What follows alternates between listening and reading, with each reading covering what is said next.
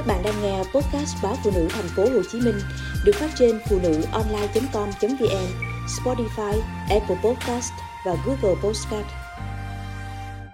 Báo động tình trạng gan nhiễm mỡ ở trẻ em. Bệnh gan nhiễm mỡ thường chỉ xuất hiện ở người lớn tuổi, chủ yếu là nam giới uống quá nhiều rượu bia. Thế nhưng, trong vòng 2 thập kỷ qua, trẻ em được chẩn đoán mắc bệnh gan nhiễm mỡ không do rượu bia ngày càng tăng. Trước năm 2000, chỉ có một số ít trường hợp được ghi nhận về bệnh gan nhiễm mỡ không do rượu bia ở trẻ em trong tài liệu y khoa.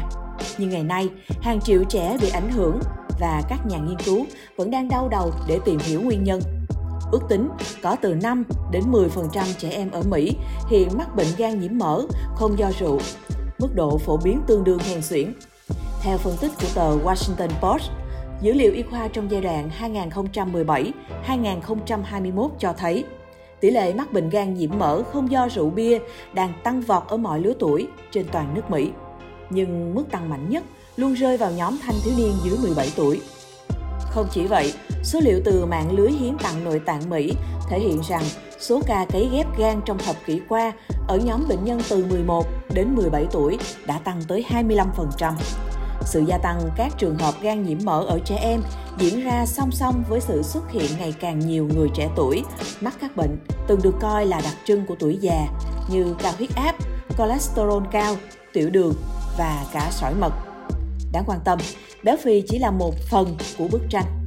Các nhà khoa học rất ngạc nhiên khi phát hiện ra rằng không phải tất cả trẻ béo phì đều bị gan nhiễm mỡ và không phải tất cả những trẻ em mắc bệnh gan nhiễm mỡ đều có cân nặng bất thường. Một số nghiên cứu phát hiện ra rằng một phần đáng kể trẻ em mắc bệnh gan nhiễm mỡ nghiêm trọng lại có chỉ số khối cơ thể BMI thấp. Nghiên cứu về nguyên nhân gây bệnh vẫn còn ở giai đoạn đầu, nhưng nhiều bác sĩ tin rằng chính lối sống hiện đại, chế độ ăn uống kém, lười vận động, nghiện đồ công nghệ và phơi nhiễm hóa chất trong môi trường đã góp phần làm tăng nguy cơ gan nhiễm mỡ ở trẻ em. Một trong những công việc của gan là lọc chất độc và khi cơ thể mất cân bằng, cơ quan này có thể bị tổn thương, thậm chí ngừng hoạt động. Một số chuyên gia đưa ra giả thuyết rằng cấu trúc di truyền của con người không phù hợp với các loại thực phẩm chứa nhiều đường và thức ăn chế biến sẵn, vốn thường có trong chế độ ăn của trẻ em. Mặt khác, điều này còn dẫn đến tình trạng thay đổi nội tiết tố, tạo nên áp lực cho cơ thể. Trong số những thay đổi về lối sống mà gia đình có thể thực hiện để giảm thiểu rủi ro gan nhiễm mỡ ở trẻ em chính là hạn chế tiêu thụ đường. Sarah, chuyên gia dinh dưỡng tại Boston, Mỹ, cho biết cách tốt nhất để giảm lượng đường bổ sung cho trẻ em là hạn chế sản phẩm có nhiều đường, bao gồm nước ngọt, nước trái cây, kẹo và các loại đồ ngọt khác. Đồng thời, phụ huynh cần chú ý đến lượng đường ẩn giấu trong nhiều loại thực phẩm đóng gói như ngũ cốc và đồ ăn nhẹ.